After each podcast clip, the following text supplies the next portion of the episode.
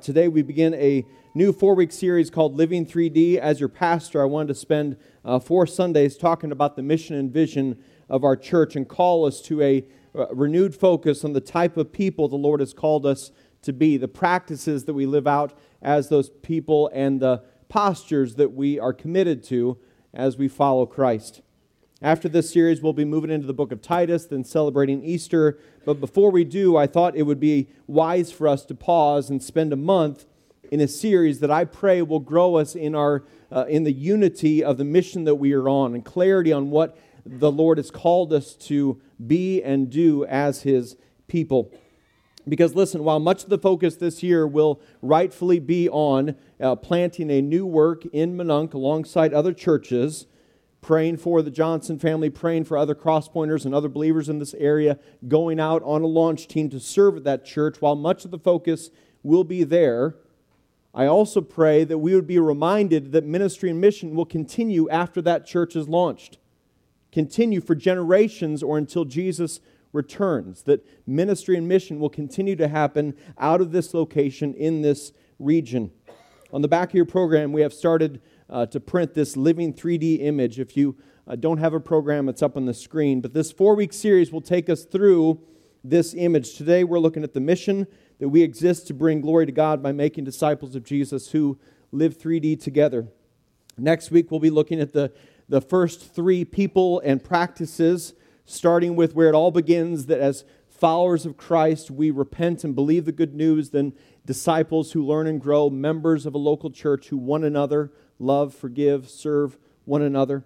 And then the third week, we'll be looking at the final three the, the, the workers who uh, serve and sacrifice, worshipers who give and live, and the disciple makers who show and tell. And then the fourth week of the series, we'll be looking at the bottom line there. The, the postures is what we're calling them, centered on the gospel, anchored to the word, and dependent on the Spirit. Over the years, we've tried to continually clarify in an image form what it looks like to be a growing disciple of Jesus and how that is tied to our vision of seeing a community of people living devoted, dedicated, and driven. Some of you may remember a 3D roadmap from many years ago at the middle school. Then a few years ago, we, we tweaked that and we went through something new at Discover Crosspoint. And then we're continually trying to clarify what it looks like to be a part of Crosspoint, what it looks like to be a follower of Christ, and continually grow in Christ likeness. As we look at the scriptures, specifically the New Testament, we believe this living 3D image gives us that picture of what a growing disciple of Jesus looks like. If you're a member of Crosspoint, we've rewritten our membership covenant to be around this picture. So, why is it important to have such an image, or why is it important to have this picture? Why does it matter? Is this just something we're going to talk about for four weeks and then it's going to go to the back of the closet, back of the website, and we'll never look at it again. No, actually, this is going to be something weaved throughout our ministry, membership covenant being an, being an example of that. So, why does this matter? Well, one word unity. Unity around three areas. Specifically, the first one unity in our understanding of spiritual growth and becoming more like Jesus. What does it look like to become more like Christ? Well, some would say it's all about repentance. Yes, Others would say it's all about growing in your knowledge of God and reading and studying His Word. Yes. Others would say it's all about prayer, fasting, solitude, spiritual disciplines. Yes.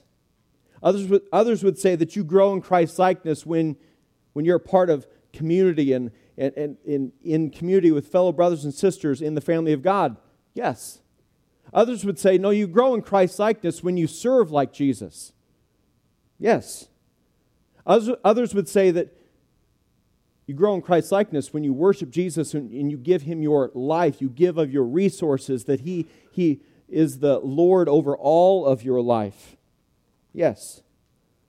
Others would say, no, no, spiritual growth is about evangelism and making disciples and sharing your faith. And yes, spiritual growth is lifelong and encompasses all of life. It's not a pyramid where one particular practice is elevated at the expense of the other. Nor is it a silo mentality where growth in Christ likeness is kind of sectioned off over here away from all of the rest of life. Nor can we look at this image and go, boy, I love community. I love to serve. But I don't read my Bible. I don't repent of sin. I can't remember the last time I repented of a sin. I don't show and tell of my faith in Christ.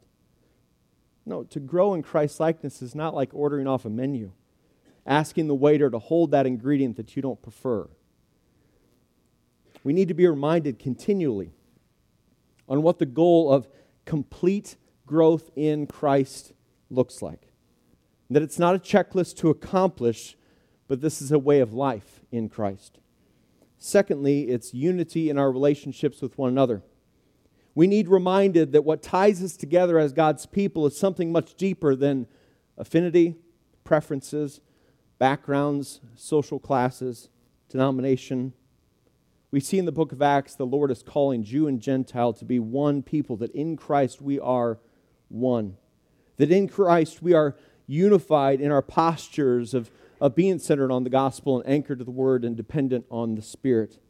That as people who have been here for 15 years, or those of you who are just kind of starting to engage in life around here, or those who will be a part of Crosspoint over the next 15 years, that collectively we are one in Christ and we need to be reminded of what unifies us. It's the gospel that is unifying us, not background, or affinity. And finally, it's unity and mission. And that one specifically is what we'll be, what we'll be looking at today. Historically, in Scripture, what we find is that God's people can be a forgetful people. We see it in the Israelites in the Old Testament, we see it in the disciples in the New Testament, and if we're honest, we see it in ourselves.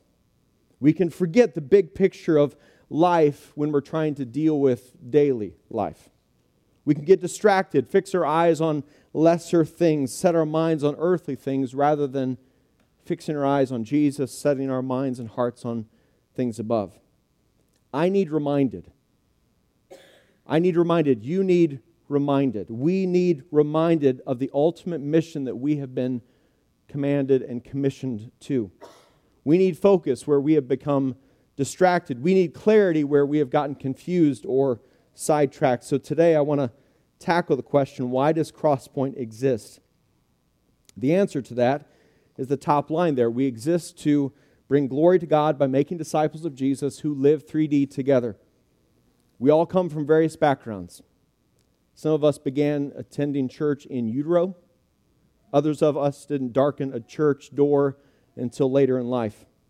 All sorts of various denominations represented here.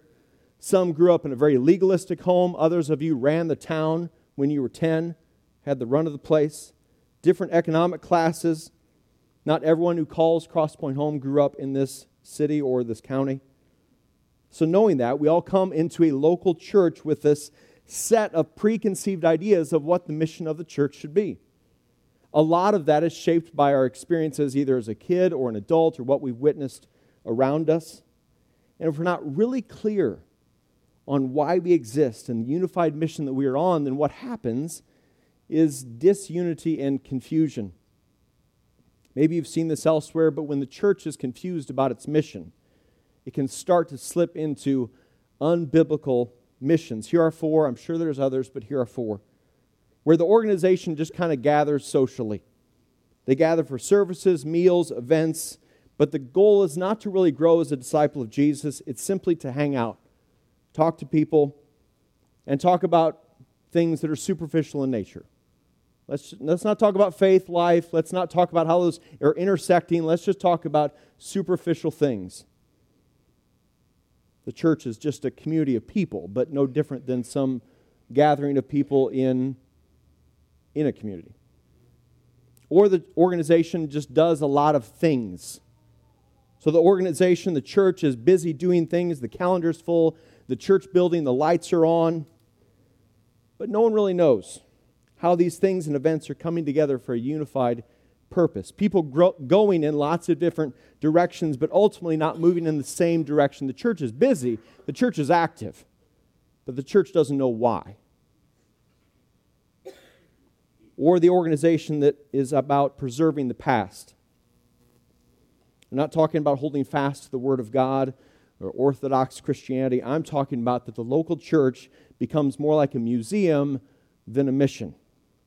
It does things because they go, well, we've always done it that way. We've always had that event. We've always, uh, we've always had that. Even the church building itself can, can kind of become like a shrine to the past.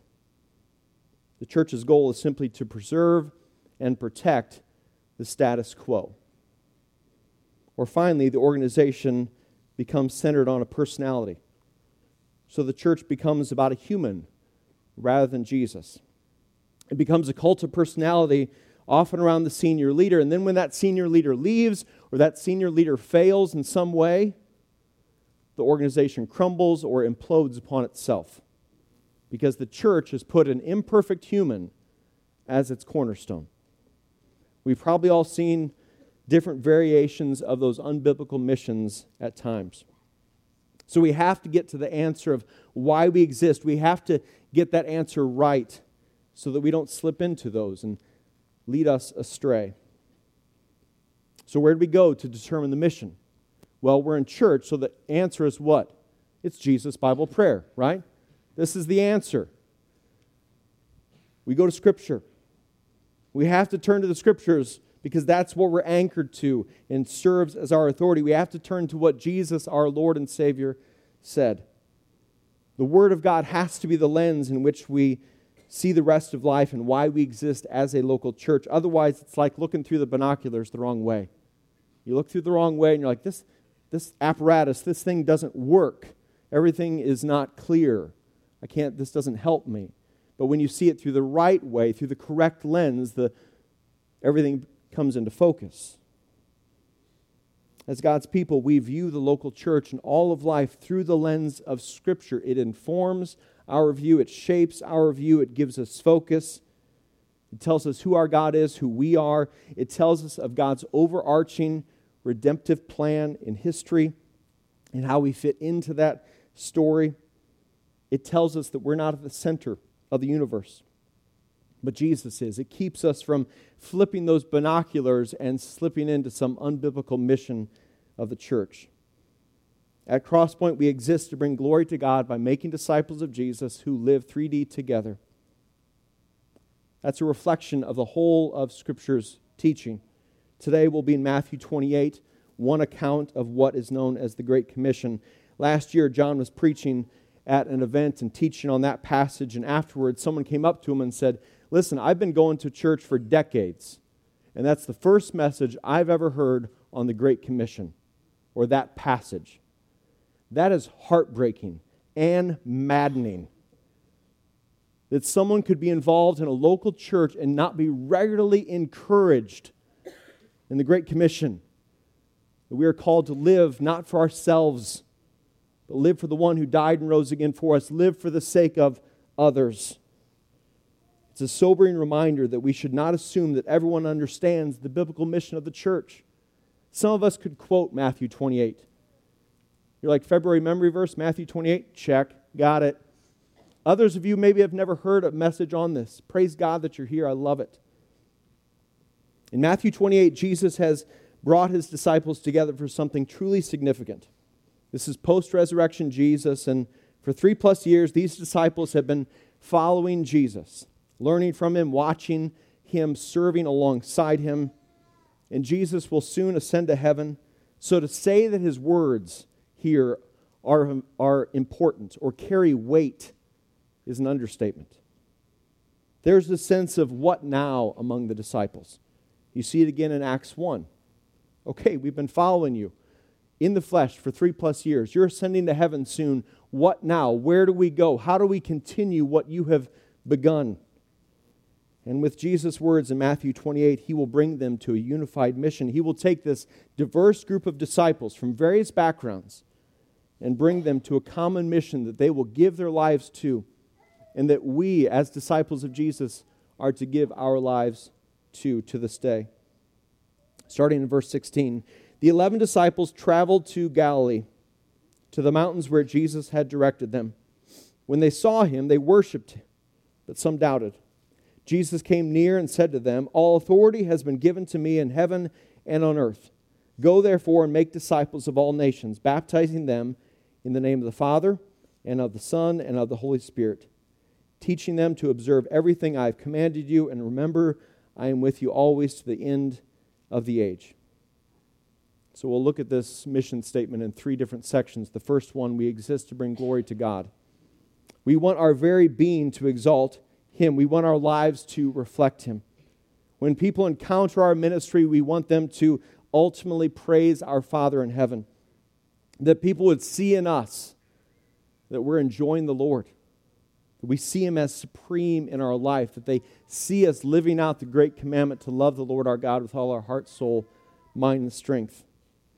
The disciples worshiped Jesus when they saw Him.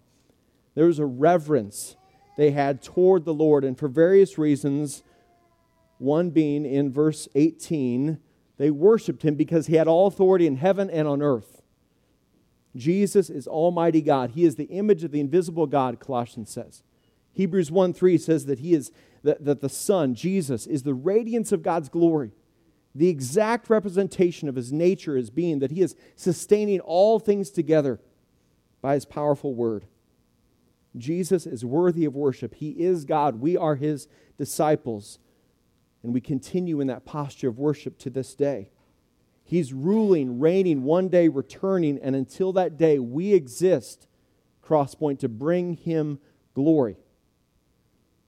But don't we already know that? I mean, why explicitly put that in a mission statement? Because we need reminded that our chief aim is not to bring glory to us, but to God.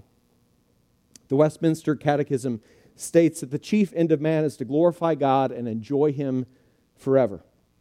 As God's people, we exist to make much of, to point to, to reflect, to exalt our God who has saved us, redeemed us, set us free, given us new and abundant life, who is sustaining all things together, including our lives, who has sealed us with His Holy Spirit, and has promised to us that in this life we will face hardship and yet that hardship, even death, will not separate us from his love.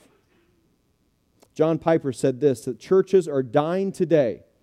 And we all know churches that are dying, correct? Churches are dying today because they're not doing anything which the world will look at and say, there is evidence that God is real and he is glorious. At Crosspoint, our prayer is that this ministry would give evidence that God is real and he is glorious. Isaiah 6 records a vision that Isaiah had of angels worshiping God and holy, holy, holy, the Lord God Almighty. The whole earth is full of His what? Glory. When we gather together, we want to bring God glory. Let His nature, His character be visible to the world around us. When we scatter and, and go and live our lives the other six days of the week, guess what? We want to make His nature and character visible. So, how we live matters. The words we speak, the words we type, the words we read matters. Because we exist to bring glory to God not just from 10 to 11 on a Sunday morning, but as a way of life in private, in public. We exist to bring God glory. But how? And this is what Jesus tells us in Matthew 28 by making disciples of Jesus. Christ with all authority in heaven and on earth, the one who we bow our knees to and worship, the one who died and rose again for us, says this is the mission to give your life to. Every follower of Jesus has been given the responsibility to make disciples. Robert Coleman, who wrote the master plan of evangelism in the 1960s, said this God's plan for discipleship is not something, but someone. You are God's method, he says. Everyone who follows Jesus is to be a disciple maker. Saved people are sent people who speak. Saved people are not a sitting people who remain silent. Jesus makes clear in Matthew 28, Acts 1 8, elsewhere, throughout Scripture, that his sovereign and good plan was that each individual believer would be making disciples of those around them. This is not just what leaders do, this is not just what those uh, who get a W 2 from a ministry do. This is not just what parents do for their kids. This is all of us. This is not something later you do in life when you more mature in your faith. This is something you do now, present day life. So today, from this place, children who trust in Jesus will leave Sun Chasers. Tonight, hype students will leave this gathering, leave this place. Adults who are believers in Christ, we will all scatter to different areas of life as missionaries. Who is in your sphere of influence right now? Neighbors, coworkers, teammates, friends, roommates, people on your floor in college, your kids if you have them, people who you interact with on your daily life, your routines. Listen, Almighty God, holy, holy, holy God, loves them enough. He loves them enough to put you in their life. A person who claims to know that love personally, intimately. He loves them enough to put you in their life. And maybe you're like, uh, well, he should love them more and put someone else in their life and not me. No, you are his plan A. You are his plan A. You are in that family, on that team, go to that school, live in that house, care for those kids, go to that place of business by God's divine providence because you are one of his missionaries. Have you ever thought that the reason you have the skill that you have, the degree that got you that job, the fact you landed in the house that you did, that none of that was by accident? The reason you got that scholarship to go to that school, that college, none of it was by accident. That there's a greater purpose occurring. That you have the skill that you have, not to, for example, not just to provide income or make the team or, or play that instrument and sit in that chair, but you have it so that you'd be placed as a sent disciple of Jesus. When our daughter was approaching her senior year in high school, we asked her if she was going out for the volleyball team. Uh, she, she had played the previous five years, was surrounded by really good players, so we were assuming that if, if you're going to go out, honey, you're probably not going to play. You're going to be more in a support role when it comes to matches. That wasn't a knock on her. It wasn't a knock on her coach, who we appreciate and love. I'm in coaching. I understand some, some people star, some people support. That's the makeup of a healthy team. We weren't the parents of, my kid needs to play, my kid needs to be the star. Okay, we weren't those parents. We're just asking her the question you're going you're going to go out. And her answer to us was definitive I'm going out because I need to be Jesus to my teammates. Deal. I'll get the t shirt. I won't paint my face. I'll consider it. I'll get really close because I got some Hornet pride in me, okay? They won state that year, super successful. But one of the sweetest things in the back of our minds as parents was to know that our daughter saw her role in that team as something more than just a support volleyball player, but as a disciple maker, someone who wanted to bring God glory by making disciples of Jesus. In the book of Acts, we see the good news spread rapidly through the lives of ordinary people. Ordinary people who are compelled by love to live as ambassadors for Christ. People who are empowered by the Spirit to be a testimony. Disciple making happens through people and life on life relationships.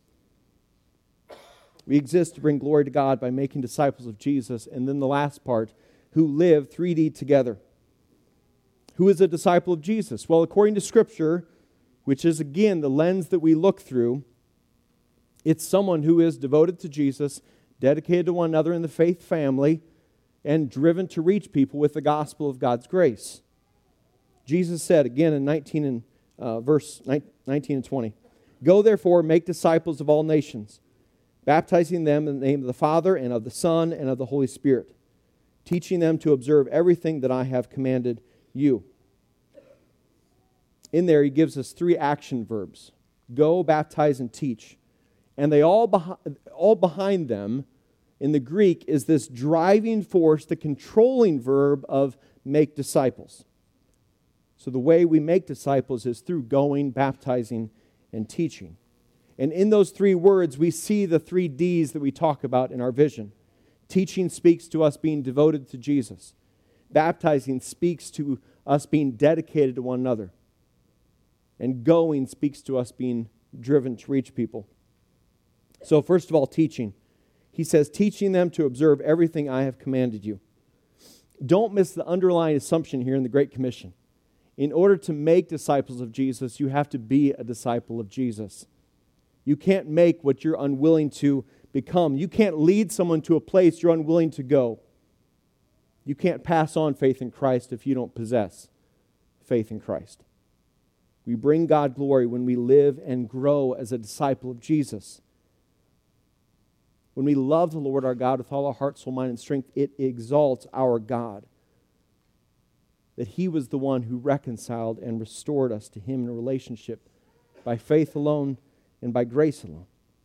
Because He's the one who made it possible. It makes much of our God when God's people find our joy and satisfaction, rest, life in Him and Him alone and not in earthly things. Because when you follow and trust in Jesus, He transforms how you view work, money, relationships, marriage, singleness, parenting, entertainment, all of life. This is why Jesus said, teaching them to observe, or your translation may say, obey everything I have commanded you. It's all of life. We've been called to mature in our faith. So, this is not this consumer Christianity idea where you can be a Christ follower and not actually have it change your life and transform all these areas of life. The more we allow the truth of Jesus and His Word to shape us, the more we look like Him and the more God will be glorified in us. The greatest way that you can love those closest to you is to mature in Christ likeness yourself the greatest way that you could prepare for whatever is down the road in your life is to grow in Christ likeness today and tomorrow and the next day. That's the greatest way you can love those people closest to you. That's the greatest way you can be a disciple maker. That's the greatest way that you can prepare for whatever's next. Is to be this tree that drives its roots down deep in truth so that when storms or suffering come, it survives, but it also thrives. Secondly, he says, baptizing them in the name of the Father, Son, and Holy Spirit. Baptism is a public profession of faith in Christ. It illustrates our union with Christ. But it also illustrates our union in the faith family, that we've been brought in, that we have brothers and sisters around us who have also been adopted, who have experienced new birth in Christ. If you're a follower of Jesus and you haven't been baptized, Listen, there is not a good biblical reason for you not to obey in that.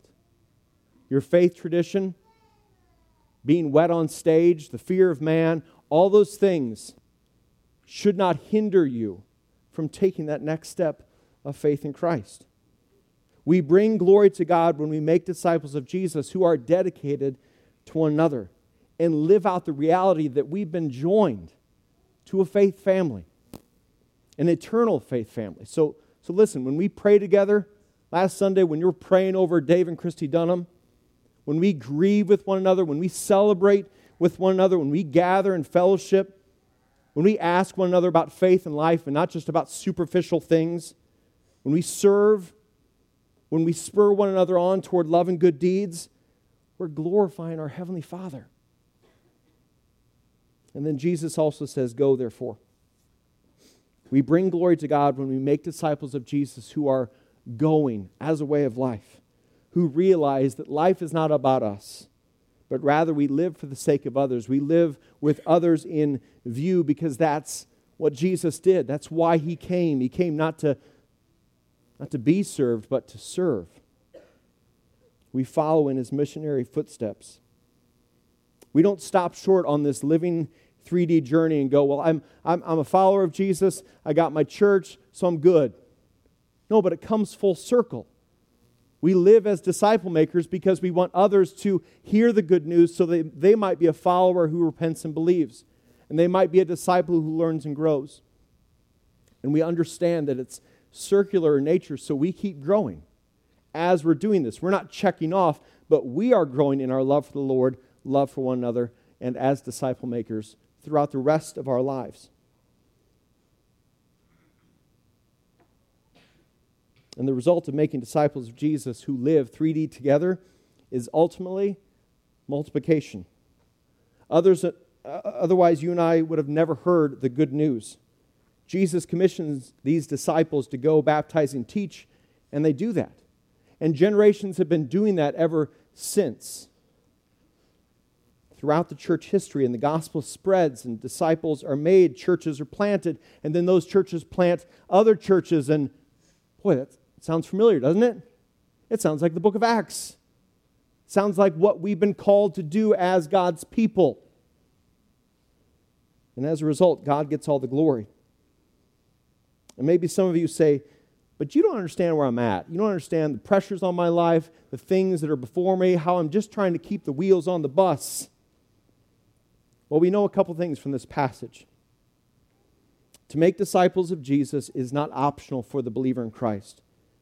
The one with all authority in heaven and on earth has commissioned us. He hasn't suggested, he has commanded and commissioned. And we also know from Jesus' words at the end, and remember, I am with you always to the end of the age. He is with us. His power is at work in and through us. So, all authority in heaven and on earth, Jesus is powerful. And then on the other end of that Great Commission, and Jesus is present. It's these two beautiful bookends to the good news. It's good news as we share the good news, as we grow in our understanding of the good news that He is powerful and He is present. Why does Crosspoint exist? We exist to bring glory to God by making disciples of Jesus who live 3D together. We're going to move into a time of communion, a time for believers in Christ to remember this good news, His body being broken, His blood being poured out for us to remember the good news and how it has changed us and is changing us. As we take the elements, as, we, uh, as you get the elements and just pray, here's my encouragement to you. Who's the missionary? Who's the first name of a missionary that brought the good news to you? You might call him mom, dad, you might call him sister, brother, aunt, uncle. Maybe it had nothing to do with blood family, it had everything to do with someone else but who is a missionary that brought the gospel to you? Let's grow in gratitude this morning. Uh, the first name of mine, one of mine is Nathaniel. Another one is Heather. They brought the gospel to me. Had God not loved me enough to put them into my life? I don't know. Praise God that He did. So, as we take the elements, make sure you get both top and bottom cups. And we'll take them together as a unified uh, faith family at the end. But consider who are the missionaries that brought the gospel to you and thank God for them in this moment. All right, let's take communion. 1 Peter 2 9 and 10 says this But you are a chosen race, a royal priesthood, a holy nation, a people for his possession, so that you may proclaim the praises of the one who called you out of darkness into his marvelous light. Once you were not a people, but now you are God's people. You had not received mercy, but now you have received mercy. To make disciples of Jesus is not adding one more thing in, it's weaved throughout all of life. Tim Chester said this Evangelism is doing normal life with gospel intentionality. So, some ideas for mission this week. The people you interact with on a daily basis. How can I pray for you? And either pray for them right there or pray for them later, but then the key is to follow up. How's that going? A couple days later, how's that going? The cashier, just the people you interact with. Begin your days with prayer. Lord, you call me be a disciple maker. I don't know how it's going to go today. I need your help. I need your spirit. We're all going to eat and drink this week. Invite people over or go out with them to share meals, to share coffee if you like that stuff. I don't. Someday I will. Maybe. I won't. Share meals. Gather together with others. Just basic, normal life with gospel intentionality. Meet somebody new before you leave. See you back next Sunday. God bless.